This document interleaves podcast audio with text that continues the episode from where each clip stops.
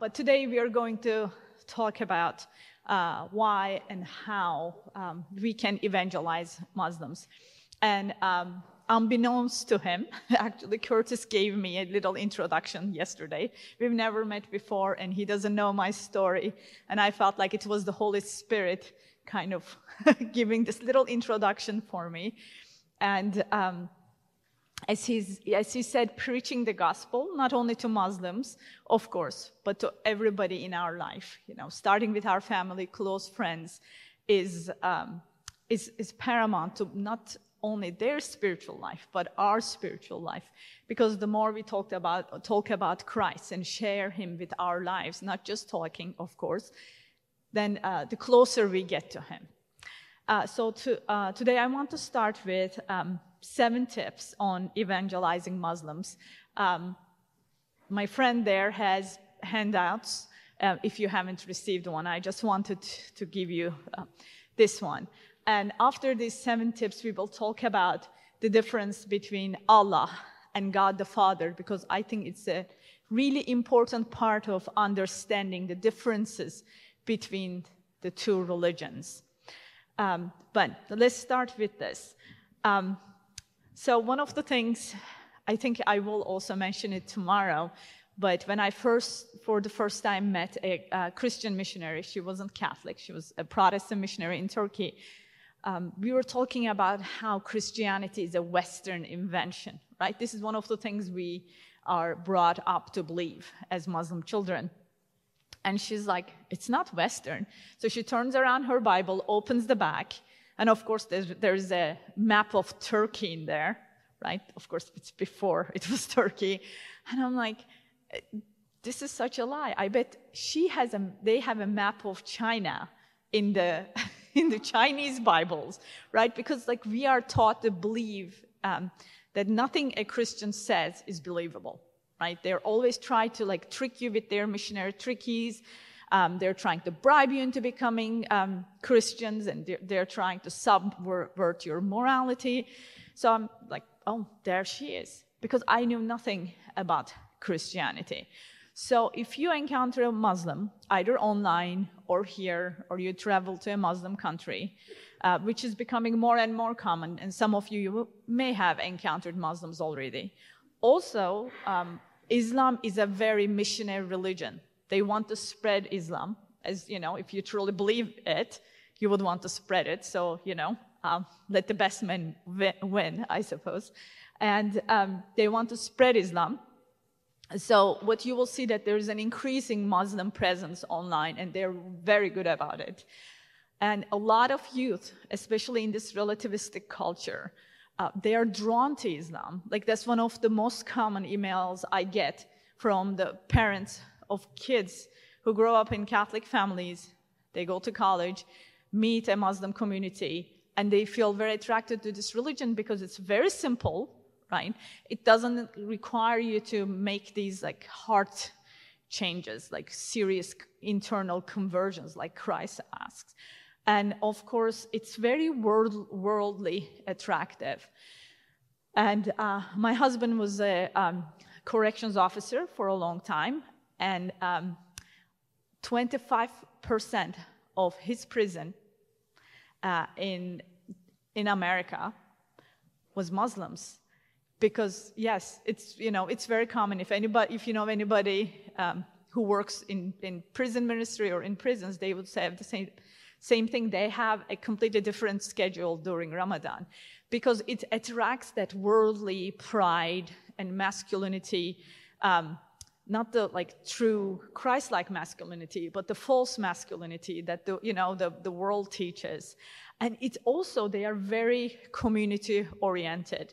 So as Christians, we just need to be aware of what we are going up against.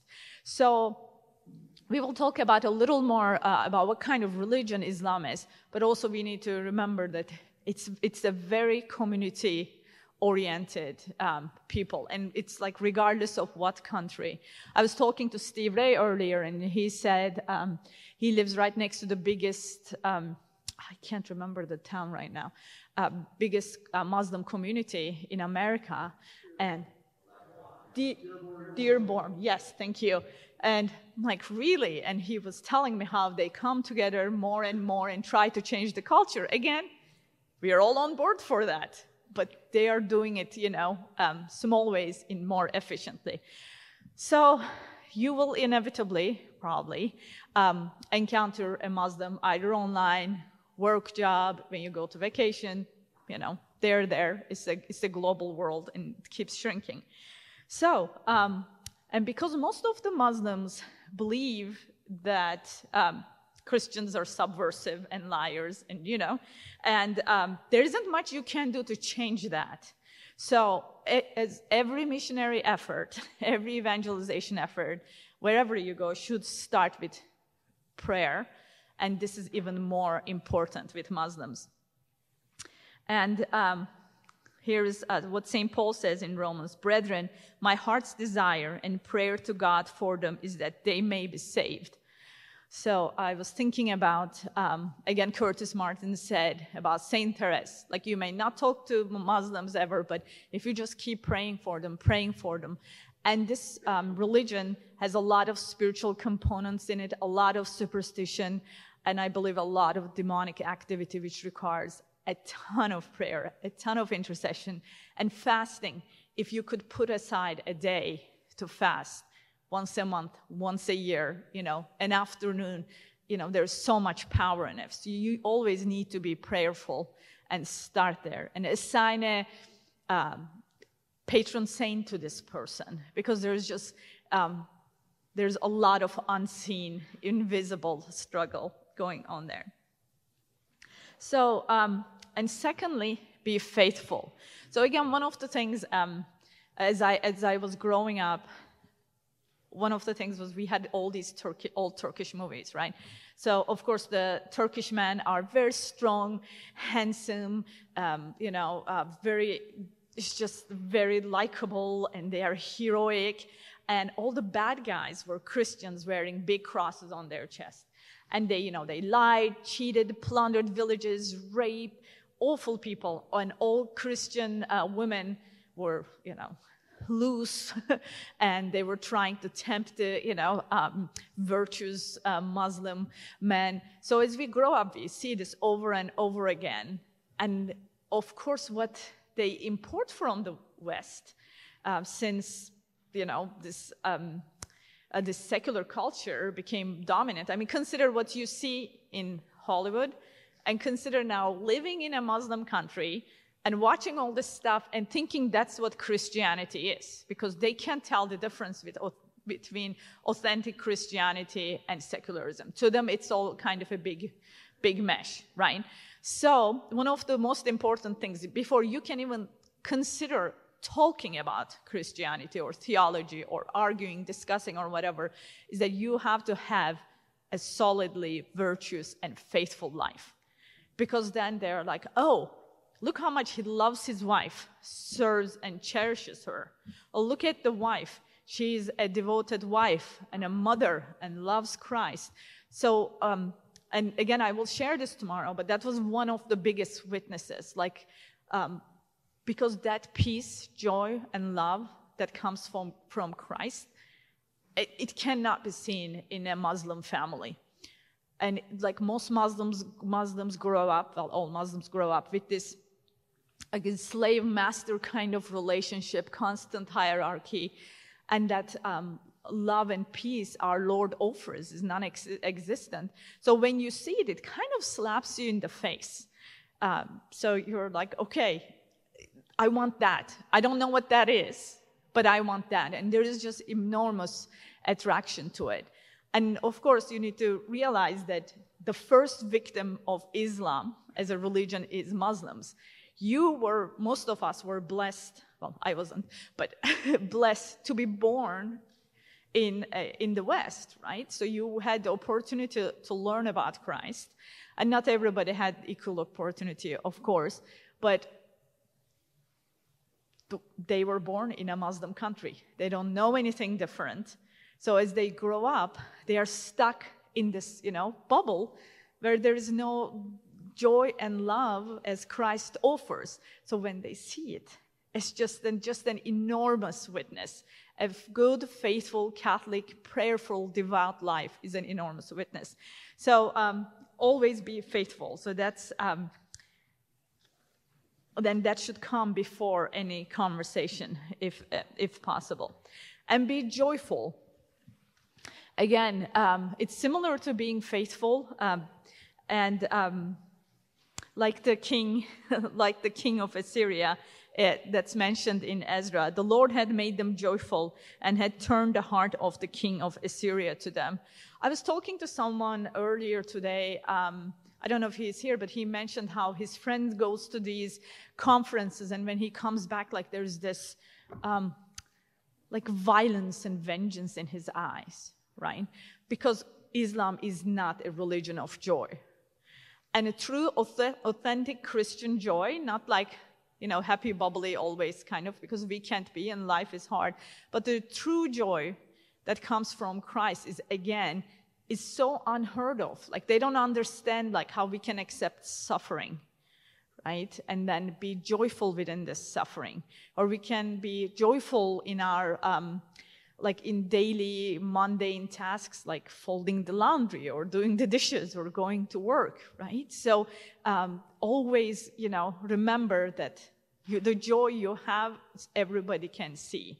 Again this is of course true when you're evangelizing not just muslims but um, everybody else. And one of the things is um, this being faithful and being joyful it makes you very like spiritually attractive that they want to spend more time with you. They want to get to know you a little more. And then slowly that mistrust that they grew up with will start to shatter.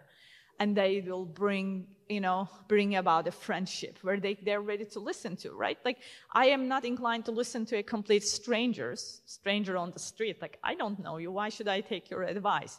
But a good faithful catholic friend yes I will take their advice. I will answer your questions. And then, um, then that I will open my heart to them. So that being faithful and joyful will bring you to friendship. And um, the Eastern culture, the Muslim culture, is very different than Western. Again, they're very community oriented and it's very hierarchical, and there are a lot of ru- rules around the house or the way you talk to people like you know growing up if an elder like so, somebody who is older than me came to the house if they didn't have to be elder elderly five years older than me i had to get up leave my place and then um, you know do my best to serve them which is a great you know way to show respect right? So there's a lot of rules like that. So you know i was taught how to properly carry a glass of water right? How, how to be a good, um, um, good, ho- good host when you have guests. So these are very important things. So it's not like as relaxed as the American, you know, American uh, culture. So um, it's like um, our Lord talks about how when you go into a house, you don't like sit yourself at the head of the table in case you make yourself a fool. You wait until um, you try to sit at the humblest place and you will be honored if they ask you to go to the head of the table. So there are a lot of rules that you may not know in a Muslim household, especially you're personally interacting, or even in your speech, you need to be a lot more, you know, kind of respectful and remember.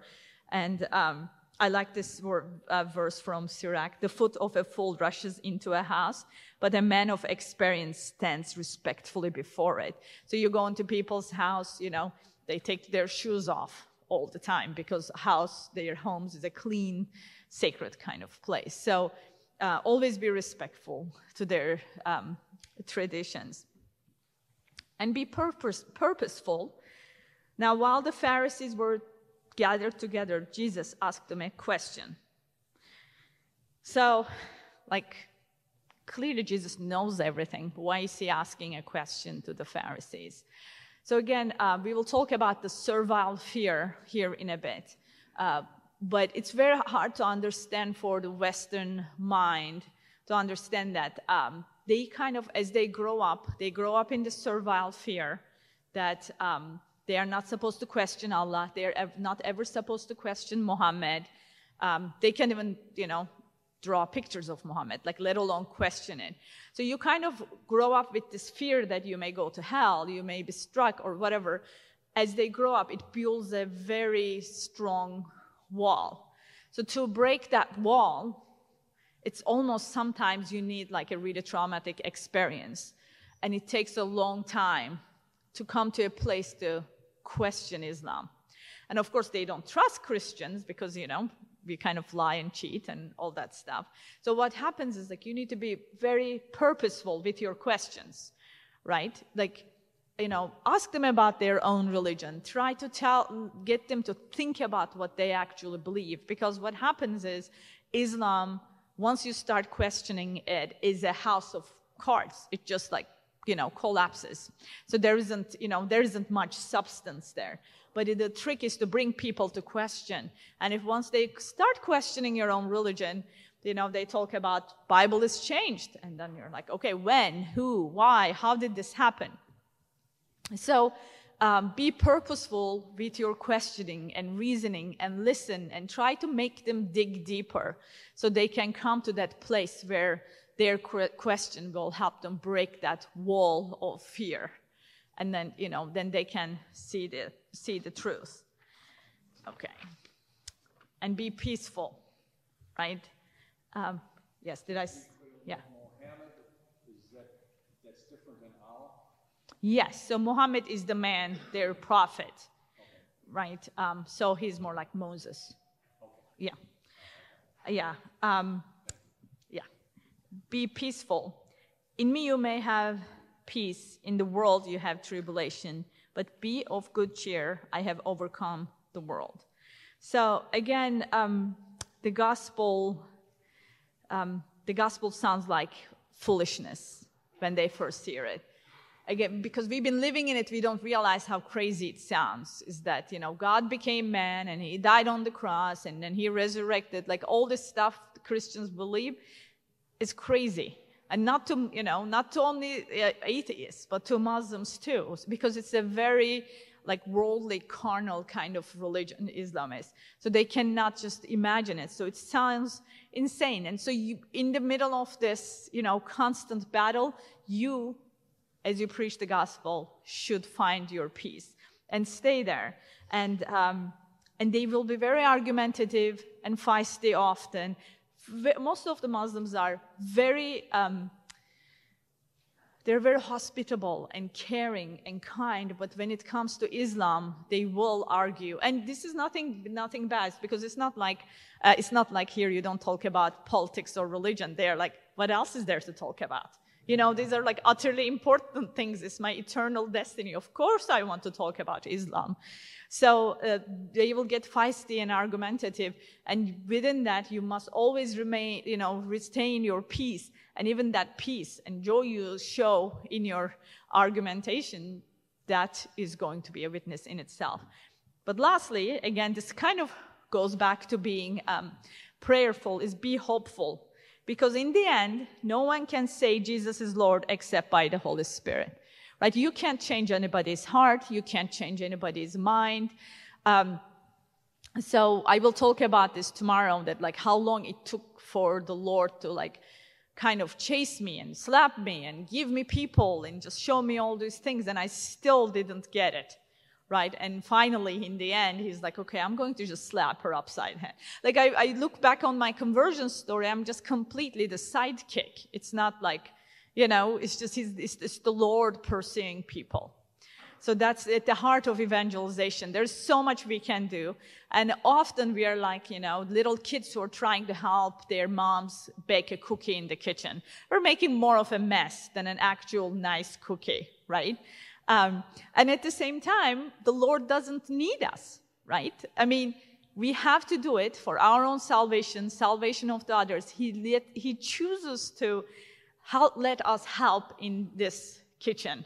And He gives us like all the tools, everything we need, the Holy Spirit, all of that. But at the end, He's the one. He's the cook. He puts it in the oven and bakes the whole thing and gets it out perfectly. So we just like, we do as much as we can and that's it, you know? we're just going to be hopeful that he's going to carry out his own work.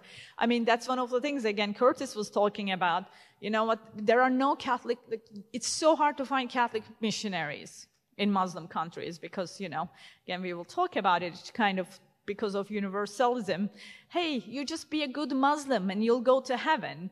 Um, then there are no Catholic missionaries. But the Lord is like, okay, fine, I'll give them visions and dreams. They're just scores of Muslims becoming Christian.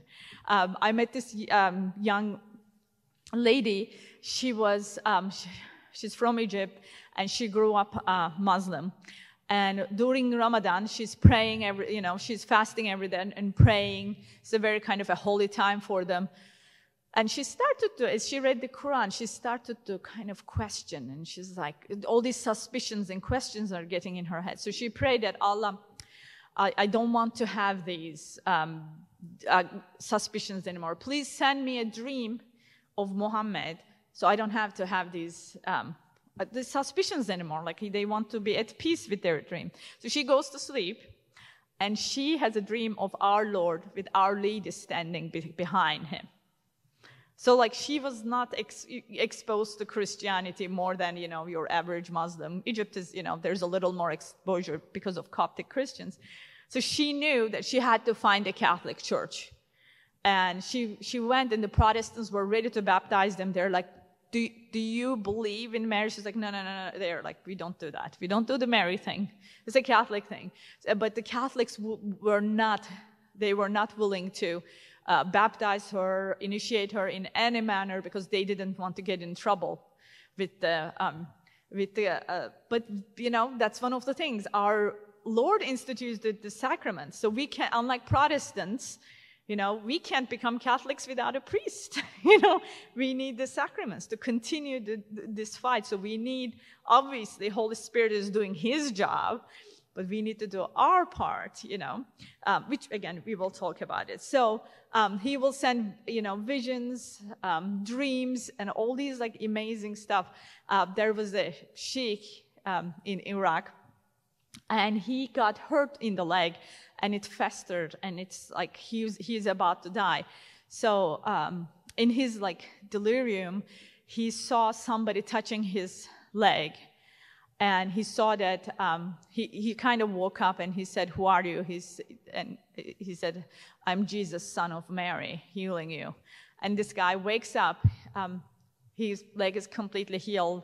The guy became catholic escaped um, escaped iraq and living in hiding because you know it's not taken very kindly when you convert so like the lord is always working in people so that's why being prayerful, being hopeful is just so important because He is going to do His good work. So now, um, let's go and talk about. let's talk about Islam a, little bit. So, um, do Muslims and Christians believe in the same God? Uh, again, it's um, in the in the Lumen Gentium. Um, and of that it's one of the documents of the Vatican II. Uh, it says, "Together with us, Muslims adore the one merciful God, mankind's judge on the last day." So this was very, and this was a very important um, sentence, along with another one, Nostra Aetate, again in, in Vatican II. So the thing is, yes, they do worship the same God because they profess one God, right?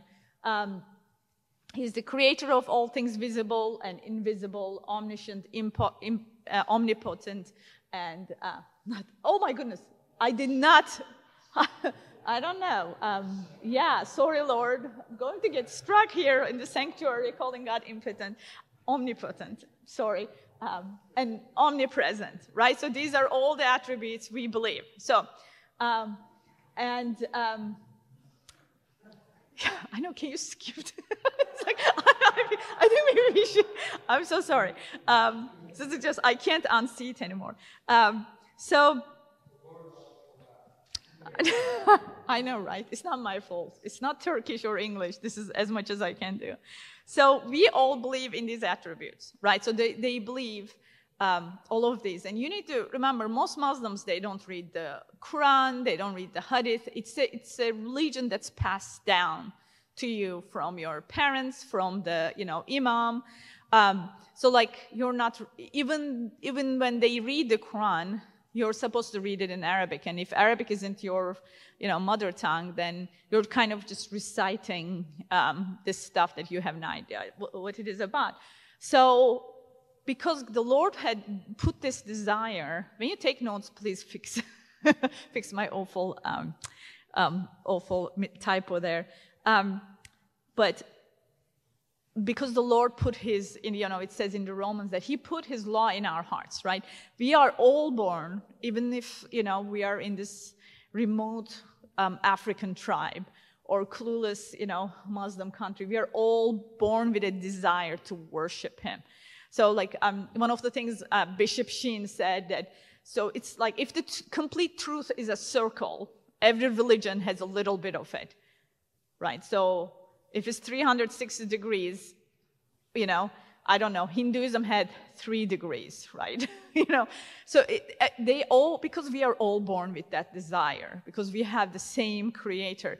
So I think most Muslims, in their ignorance, direct their worship to our Lord. So, you know, in that sense, it's yes, right? We believe in the same God. But the problem becomes when it's like, it's a little bit no too, like it's a very qualified yes. So you need to be very careful. Um, it's a no because it's like this. So you go to, um, yeah, two people are talking about a man named John. And one person is like, oh, I know John. He's six foot um, tall, uh, he's a brunette, he's a big beard, and uh, he's a drunkard and beats his wife. And this other guy says, Oh, I know a John too. He's six foot tall, brunette with a tall beard, but he's the kindest person I've ever met. And he's a wonderful uh, husband and a wife. I mean, no, husband. I'm sorry. I should go listen to the um, against woke speech right after this and he's a wonderful husband. So it's like, which one it is? Is it like, okay, you know, they're talking about the same person, but the person, they have like opposite witnesses about the character, even though they get the physical stuff right.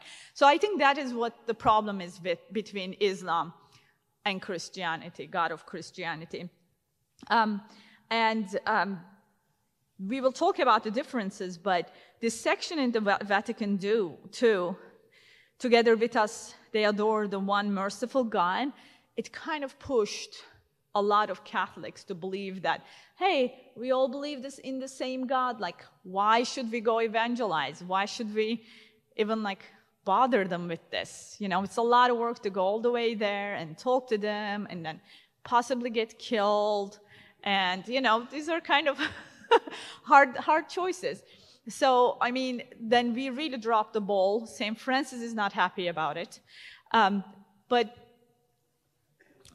the thing is, it's not just, it's the eternal life, right? It's not a, just the person's eternal fate. Like, I don't think I would be here. I was a suicidal atheist when I met these Protestant missionaries. I don't think I would be literally here if I didn't, you know, if Christ didn't completely change my life. And all you need to do read a few conversion stories to see how much the Lord completely transformed people's lives for the better on this earth, right? So it's not just, you know, the afterlife or eternal, which is obviously very important, but also like he makes our lives for the better on this side. And look at the societies. I mean, it's um, it's funny because like since I moved here, I look at these feminists. I'm like, you're you're not going to say anything about the stuff that's happening in the Muslim countries to women? No, it's very anti-feminist. Um, but what they don't understand is women have women have this many rights because of Christianity. It's not because we have progressed or we have lived long enough that we have become better. Like, no, Look at everybody everywhere else. No, nowhere except the post-Christian countries, women have this much, this much right, this many rights, because we believe that we are all created equal before the Lord. And we have equal, men and women have equal dignity. We have completely different but equally important roles in the family and in the society.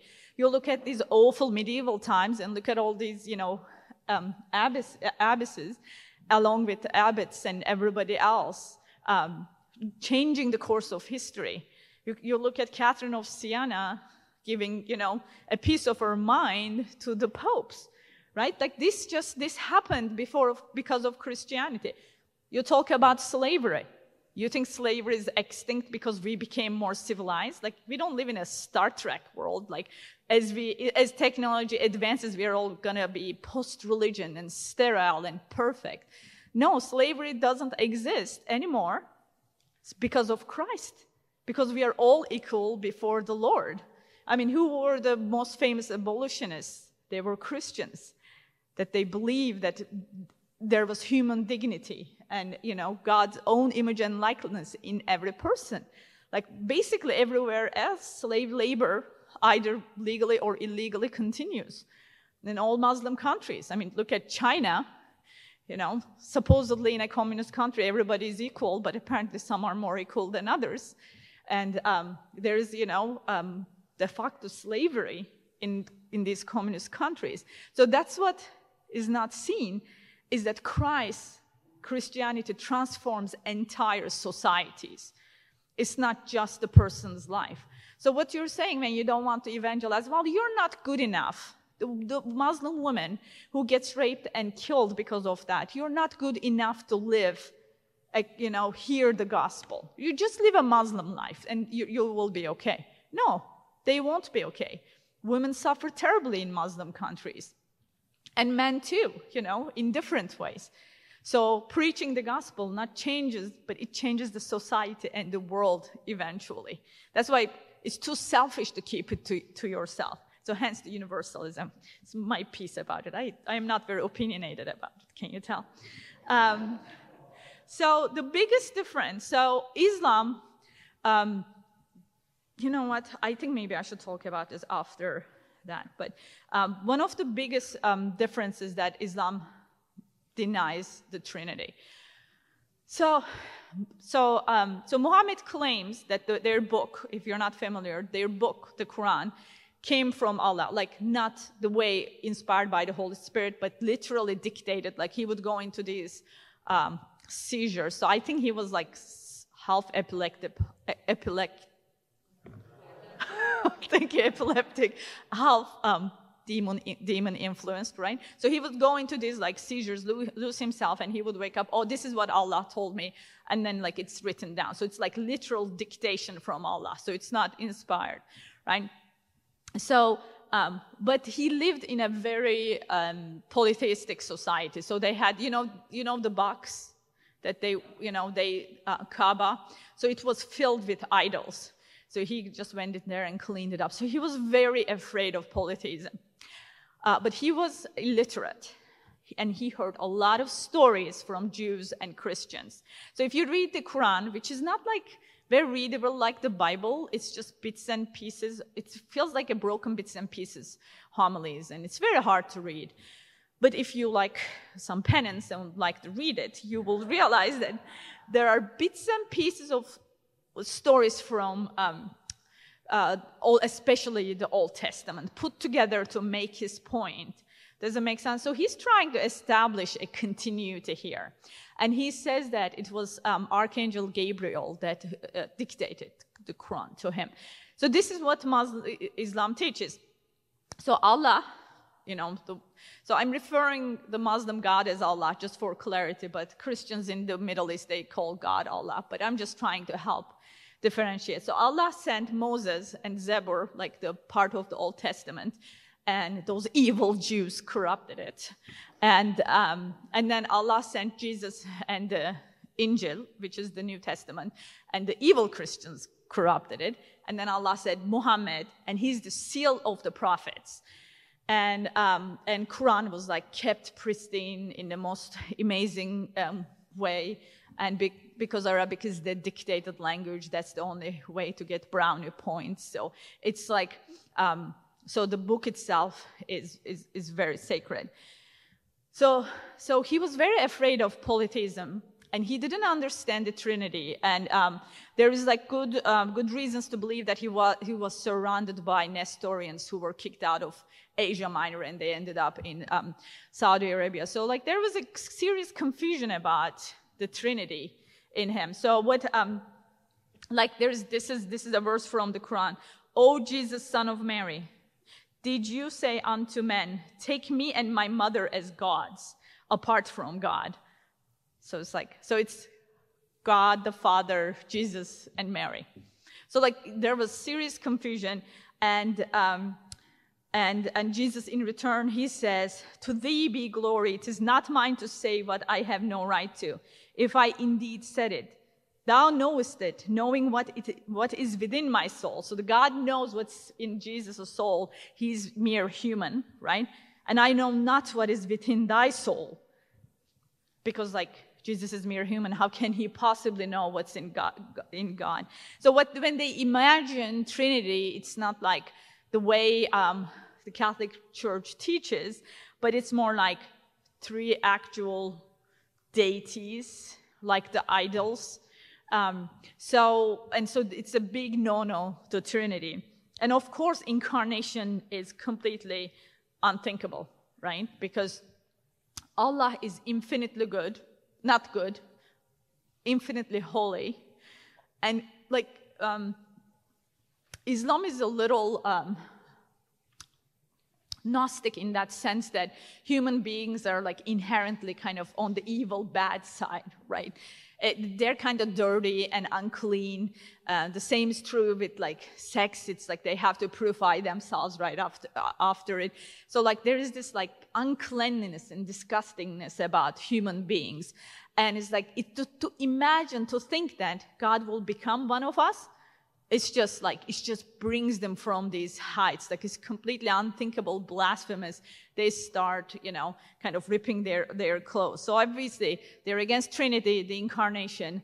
And of course you know um, crucifixion and resurrection. Um, which is odd because i'm like you know a lot of prophets died. Like why are you so against the crucifixion um, so again, Muhammad is kind of a messed up uh, guy, right? And he um, he was persecuted in his hometown because they're thinking, "Hey, aren't you the Muhammad that who was, you know, who grew up next to us? Like, why are you acting like you're the leader of a, this big, big religion?" So he was persecuted there, and so he really identified with Jesus but he was very worldly. Like if you read the hadith and uh, Muhammad's life, you'll realize that, you know, he loved women, he loved the money, the power, and all that stuff. So he's looking at Jesus. I'm very much like him, but his end wasn't good. So he couldn't imagine that Allah would let his prophet die in an awful manner, right? So because he, he wanted to be always victory, victorious. And again, because it's a very worldly religion, they, he, he said, if you're a good Muslim, Allah is on your side and you will never lose anything. So um, that's why he kind of changed the crucifixion and resurrection, but obviously they are, um, they are very much against it. Okay, so those are the um, do we worship the same God? So it's a very, very qualified yes. So when you say yes, you need to be very careful because the way they see God is just completely different than ours. So the major difference is I will talk about what St. Thomas calls servile fear and filial fear. We kind of touched upon this a little bit, uh, but again, I think it's very important if we want to evangelize Muslims to understand this concept. So servile fear is the slave's fear of a master who would punish him. So um, I took this class about history of the American South. And um, there was just a bunch of, you know, obviously Americans taking this class with me. And one of the things that we read that um, the, the Northerners didn't understand why the slaves didn't rise up against their masters. And I'm thinking, I don't think you understand slavery, my man. Like, I don't think you understand how growing up in bondage and with fear, and you, it, like, it paralyzes you on the inside. I opened my, I opened my book from Islam to Christ with um, with this anecdote. I was a little girl, so six, seven years old, and uh, you know, we kind of we were taught our prayers and memorize everything. And one of the things we taught were never to ever try to imagine Allah in like, like picture what He may look like, right? You know. Um, and because like you would you know you would go burn in hell and you will be struck and all that stuff so one night i'm laying in bed i'm thinking like what allah would look like and i'm thinking this like cloudy kind of shape with rainbow eyes and then suddenly i was struck with fear. I'm like six seven years old at least seven because i was going to school. And i'm struck with this fear of punishment. Like i i was so afraid. I couldn't sleep that night. I wake up to go to school and we lived by this creek and there were these huge boulders there. I'm like, oh, those are the children who try to imagine Allah and I'm going to become one of them. So like for days I left with, I felt with this fear every time I passed the creek thinking that I'm going to become one of the boulders because like you're, you're kind of this intense fear from an early age, like a slave. So that's the servile fear. And it's like St. Thomas says, it's not necessarily bad. Um, like I have a toddler, which um, she's this big, and I told her, no, don't touch the oven.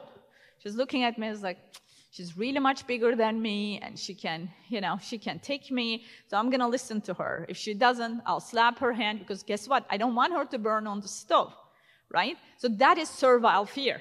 Because she doesn't understand, oh, my mother loves me, and she doesn't want me to get burned. All she understands is like, this really big lady told me no and it really it stung a little bit when I hit that. So like that's the servile fear.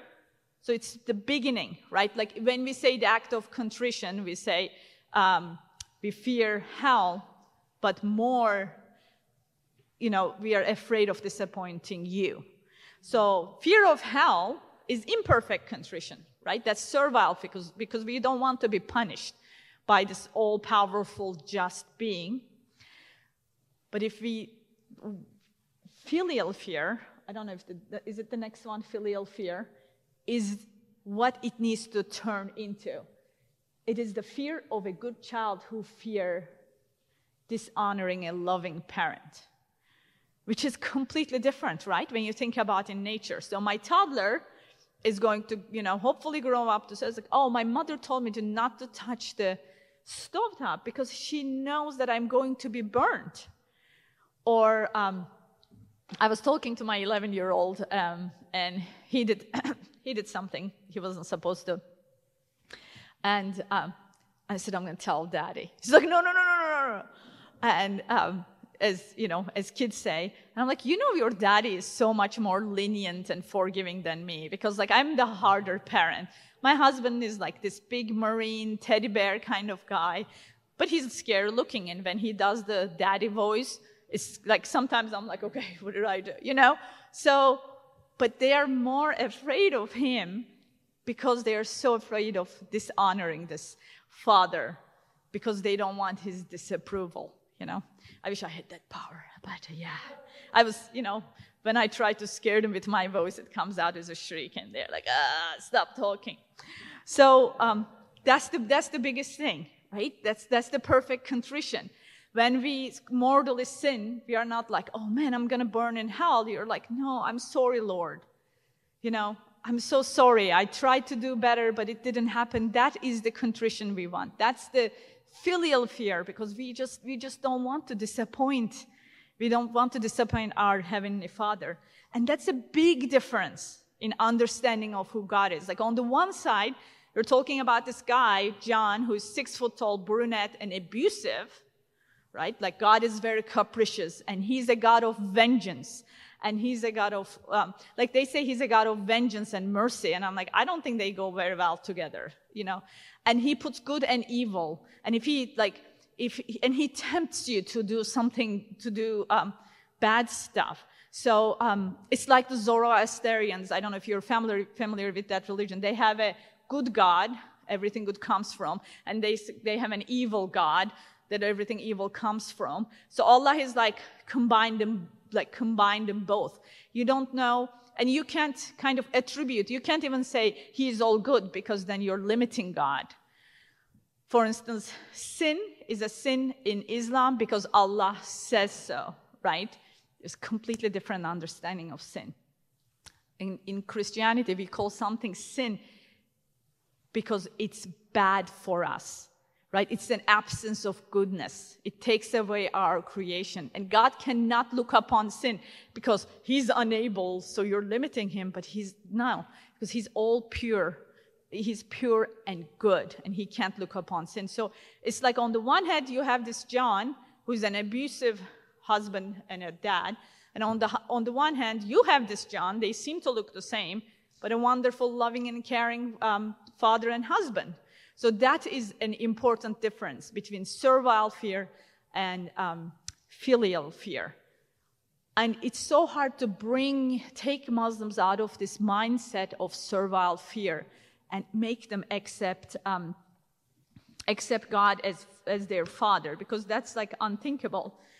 And within that, um, they are so um, convinced, and you know, um, that only Muslims will go to heaven because you know everybody else is is um, is unbelievers. So in so they are surrounded with this immense servile fear and they also believe that for you to go to heaven, you need to be Muslim. So they can, but in to be a Muslim, all you need to do is to say the Shahada, which is, you know, Allah is one God, Muhammad is his prophet and ambassador and all that stuff, and then you're Muslim. It doesn't require you to do anything else, basically. Whereas in Christianity, the Lord demands that you amend your life. You know, it's like this constant struggle towards the good. Um, it sounds really hard, and it is hard, as we know that we fall and pick up again. But this is what a loving father does, right? He wants you to get better. He wants to be closer to him, and he wants to have a better life. Um, like one of the, um, if they asked a bunch of, um, I think in Pakistan, Pakistan is school children, no, India, India, I'm sorry, Indian school children, um, whether Mother Teresa would go to heaven because you know even india she was really well known because she's helped so many people. And the kids say um, uh, no since she was not a muslim and the teacher says but she saved thousands of lives right? Like why can't she go? Well she wants to be rewarded for that in this world but one can't enter heaven until he she says the shahada. So evil Muslims, you can be an awful evil Muslim who said the Shahada, and you may burn in hell for, I don't know, a couple thousand years, then you will eventually go to heaven. But if you're not a Muslim, then there's no way you can go to heaven. And they will do whatever it takes for your eternal, you know, destiny to take you there. And if that needs to, that means that they're going to make you say the Shahada at the end of a sword, so be it. That's why they don't care, right? They're doing you a favor in, in their minds. But again, it's like this combination of extreme conviction and the servile fear, right? And that's, that's the biggest, biggest difference. And of course, um, now, um, Scott Hahn always tells this anecdote that he was, he was having an argue, um, discussion with, a, with an imam, and he referred to, um, to God as God the Father, and the guy just, you know, he said, no.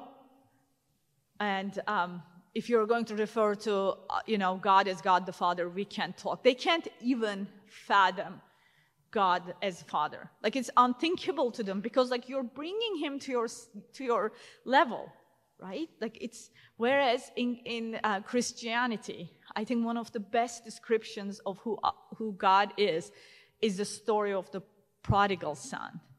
So we have this God, right? He's a great father, uh, but he's, you know, he's just like this kid comes, he's like, I want my inheritance. I want to go away. He's just, and he gave us freedom to choose. So it's like, here's your inheritance. And we leave. And what does he do? He waits. He probably the prodigal son. I mean, God doesn't need to pray, but he, um, uh, father, the, the father of the prodigal son, prayed for his son, for his like, you know, goodness and so that he can return, return home. And in his love, he waits and he waits and he loves his son so much, even after he kind of spends all this money. Squanders this inheritance and comes back, you know, stinky and smelly, he still loves him so much that he opens his heart. It's like he's a wonderful father who's full of love. And this is unthinkable for Muslims. To bring them to this place is so hard. To, you know, just praying God, the, uh, you know, our Father. It's like, no, you're making God so small. You're, ma- you're, you're making him dirty and unclean and so like um, impotent by making by making him like human. It's like this ultimate for them. It's like it's a, it's an immense insult. So they can just they cannot think about it. And another thing is um, Saint Thomas says this that it's it's a very carnal religion right? It's where, you know, Muhammad was really obsessed with women. So when you say God the Father, they think, oh, it's like Zeus, right? Came down to earth and, you know, have uh, intercourse with women. So they cannot, like, again, their understanding of imagination of God is so limited that no, he can make things happen without, you know, like he is God. Like you're limiting him to be, you know, um, to have having to do do this. So like when they think God the Father, they're like, no, no, no, he didn't have sex with anybody. I'm like, of course he didn't. Are you crazy? Like, but they have very hard time on understanding that. Um, so they're thinking, oh, God must have taken a wife if you know if he begot if he begot a son. And um, another thing that's um, makes this God so like unfatherlike and unapproachable is that he like he doesn't love anybody. Like this idea, even like if you try to talk to Muslims about love, it's you will realize that they're mostly talking about liking something. Like, oh, I like eating pineapples and tacos or something, right? So it's very like kind of weak and sensual and pleasurable, not like this love that we feel deep within our souls. So, uh, like in Turkish, the, the word for I love you and I love bananas is the same, exact same word, right? Like, I mean, you know, like you will say I like and enjoy bananas. Um, I mean, you would say love, but you wouldn't mean in English to that I, I love bananas like I like my, I love my wife, right? So it's like a very weak kind of uh, love meaning. So, um, of course, saying that God is love is again limits him. It's you know all that stuff not good. But when you um, when you read the Quran, you realize that He doesn't. Allah doesn't love anybody unconditionally. Um, it's just He loves some people and He doesn't love others. So He kind of picks and chooses. It depends on your performance, right? So, like His love or favor, I would say, his favor is dependent upon our performance, how, how well they are doing. For instance, he loves the virtues, the patient, those who keep clean, the God, um, the one who fears God, or those who trust him, the just, and those who fight in his way. But he hates the unbelievers and he makes their heart um, he turns their heart from him so he they, they never can choose to follow him. So does it make sense? So his love or favor is so conditional whereas like we are we are like prodigal sons we can never ever earn god's love because we're so limited and little. But god the father is like that father. He gives his love unconditionally you know, he leaves us in the like in the pit and muck of our sin. You know, he just sees through all that dirtiness and yuckiness and then he loves us despite everything because we are his sons. He loves the, you know, he loves the the Muslims who like reject them so awfully. I mean, he's of course grieved about their sin, right? Like there is, we say this, you know, hate the sin, love the sinner. And of course he's grieved so much about their sin. And you know, if you're you're a parent, you know how hard it is to see your kid fail, even like stab your toe when they're little, let alone you know fail in such a in such a big big way. So there is just this huge contrast between this um, uh, this God who is really kind of temperamental and cap- capricious, and then God the Father who just loves us so unconditionally. So now. Um, why does it matter that we know about this, right? Um, she fell asleep. I know it. Wake up, Meg. I'm almost done. Hang in there. Um, so, why does it matter? Right? So, as I said, universalism did a number, and uh, missionary efforts in Muslim countries is almost non existent. But at the same time, you go online, and Muslims are hard at it, and they're winning souls either um, like you know, my own country, Turkey, become a lot more radicalized since, uh, since I left. Actually, my Christian friends told me not to ever come because I could be arrested. So, like, they are very hard at work and they're becoming more because what the way the world is going secularism is not attracted to anybody attractive to anybody and this, many souls are lost so most muslim countries they're choosing to become radicalized because Islam offers a sense of purpose and a community.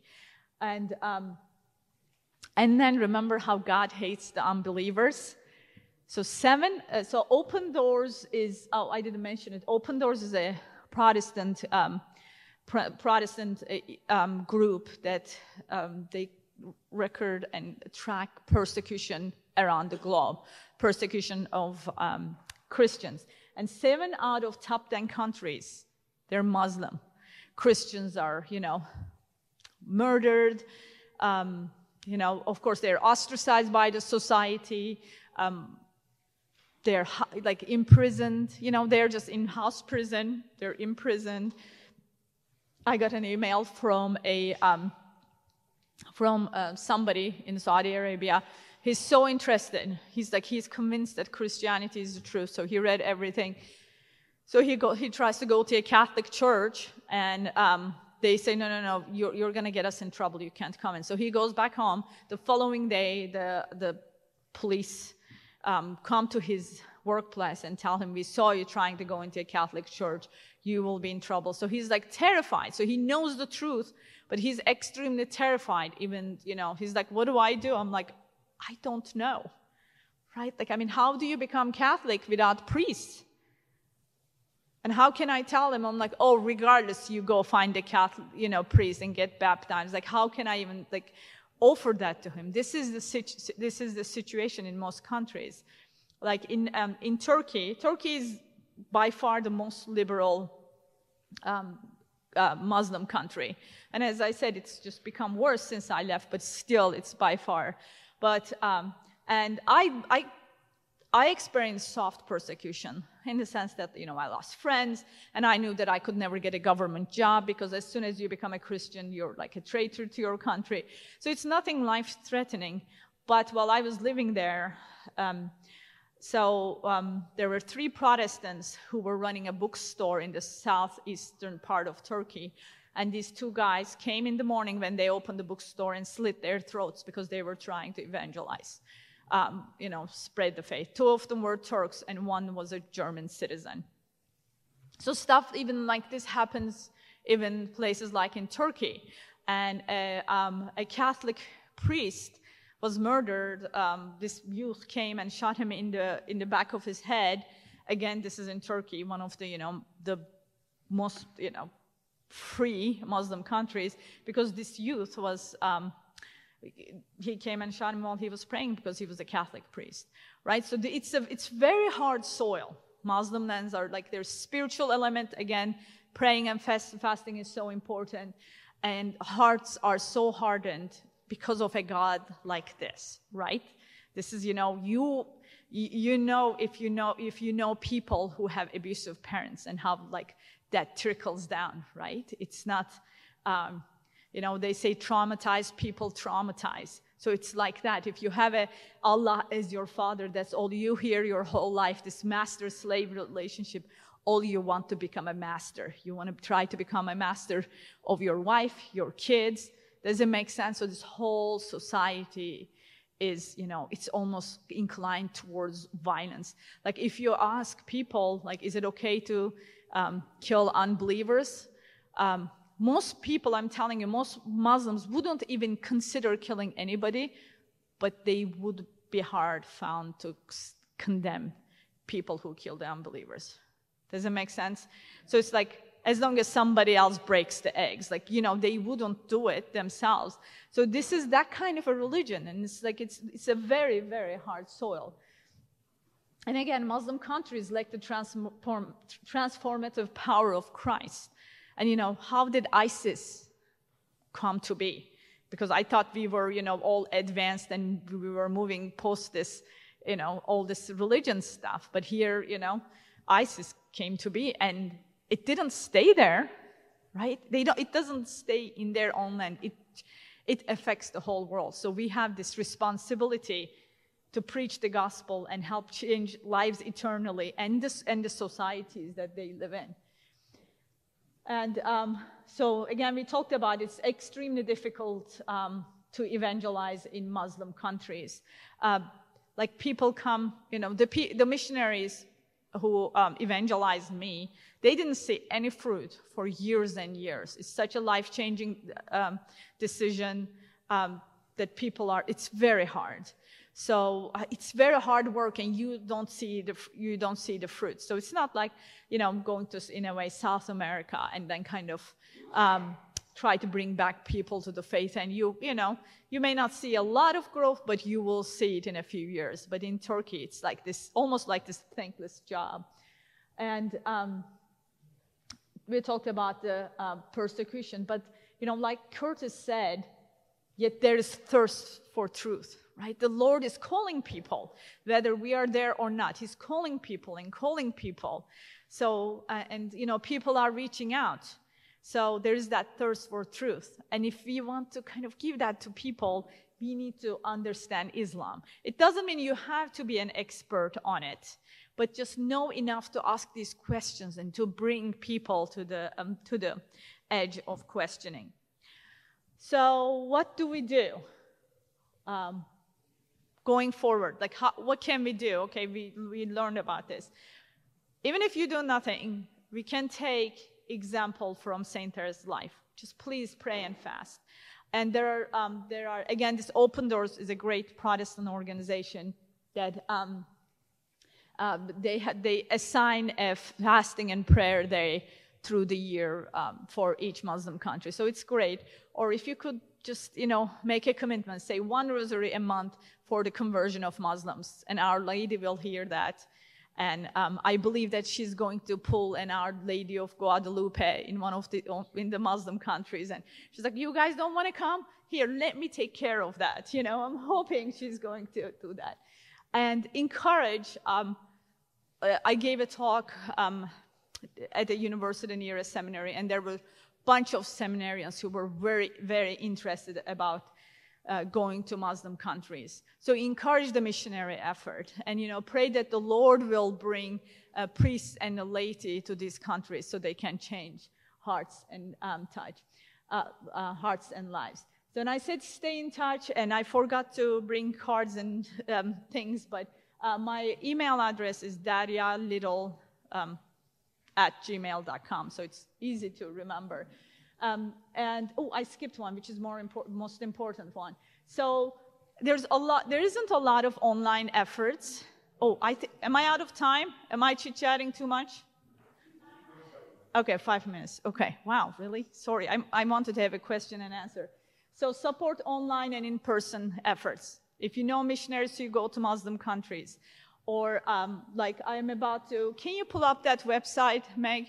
Um, like I'm about to launch this website, and there are a few others. There are very, very few websites who are directed against evangelizing Muslims, and she's going to put it up. It's becatholic.com. Anyway, it's not completely ready yet, um, but it's trying to explain the Catholic faith uh, to Muslims, people who grew up Muslims in that servile fear. I'll explain the Trinity in a way that it's not like you know, God, old man, and Jesus, young man, and Holy Spirit, dove, right? That just doesn't quite uh, resonate with them. So I, that's one of the websites, if you can remember. I will put it up on my website, which is deryalittle.com, and um, so you, if you can spread the word.